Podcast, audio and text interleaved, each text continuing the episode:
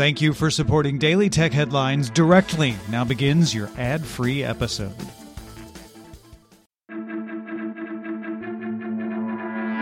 These are the Daily Tech headlines for Wednesday, January 26, 2022. I'm Rich Stroffolino. The EU General Court overturned a 2009 antitrust decision against Intel. This decision involved rebates Intel gave to PC makers to allegedly squeeze out AMD, resulting in a record 1.06 billion euro fine. The court found the European Commission failed to show to the requisite legal standard that the rebates were an anti-competitive risk. The ruling can still be appealed to the European Court of Justice. Bloomberg sources say prior to its acquisition announcement, Activision Blizzard committed to release at least the next three Call of Duty games on the PlayStation. Microsoft gaming chief Phil Spencer previously confirmed the company will honor all existing Activision Blizzard agreements with Sony post acquisition. Security researchers at Qualys disclosed a vulnerability called PwnKit in the Linux system Polkit that manages system-wide privileges. This was introduced in 2009 with a memory corruption vulnerability that would let someone with local authenticated access to a machine escalate privileges to root. Major Linux distros have released patches, but researchers are holding off on releasing a proof of concept until these are more broadly applied. Microsoft issued a warning that hundreds of Office 365 customers are getting phishing emails trying to trick them into granting OAuth permission that would let attackers read and write email, calendar, and contacts. The app that requests the permission is called Upgrade and appears to come from a verified publisher. Microsoft has deactivated the malicious app in Azure Active Directory.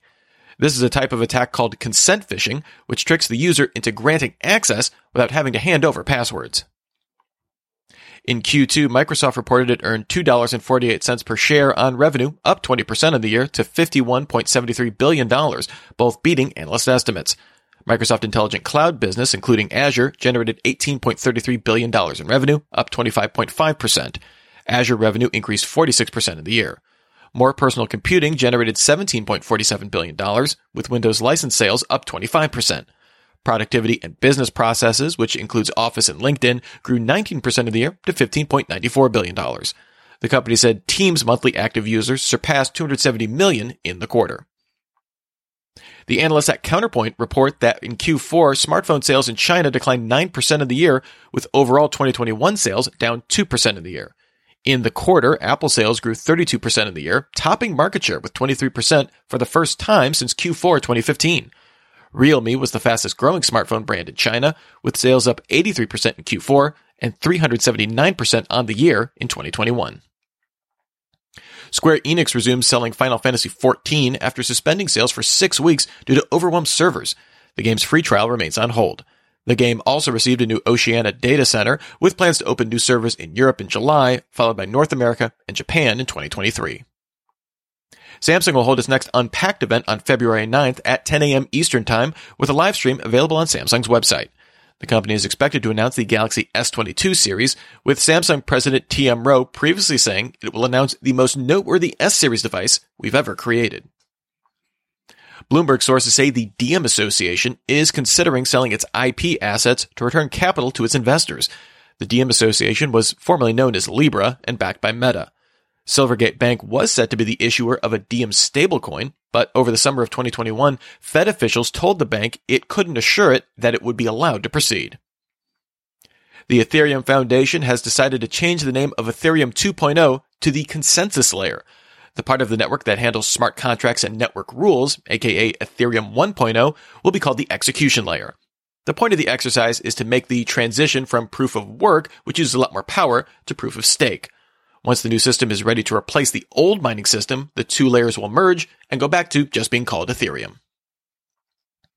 Valve announced Dynamic Cloud Sync for its upcoming Steam Deck, which will automatically send progress to the cloud when in sleep mode and let users resume back on a regular PC.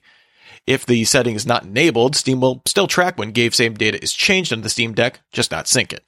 Dynamic Cloud Sync will also automatically download save game changes from a PC. Google Docs began rolling out native support for text watermarks, letting users create or import them into documents.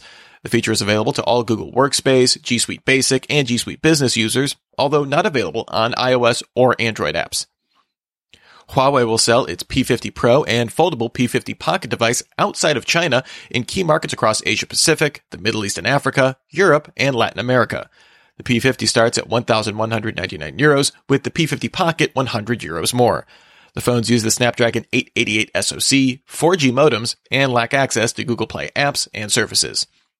And finally, users can now tell Google Assistant on smart displays to stop talking or playing an alarm just by saying the word stop without needing to say the wake word. Google announced this quick phrases feature to Google Assistant at I.O. 2019 and added it to the Pixel 6 last year. Remember, for more discussion of the tech news of the day, subscribe to Daily Tech News Show at dailytechnewsshow.com. You can find show notes and links to all these headlines there as well. Thanks for listening. We'll talk to you next time. And from all of us here at Daily Tech Headlines, remember, have a super sparkly day.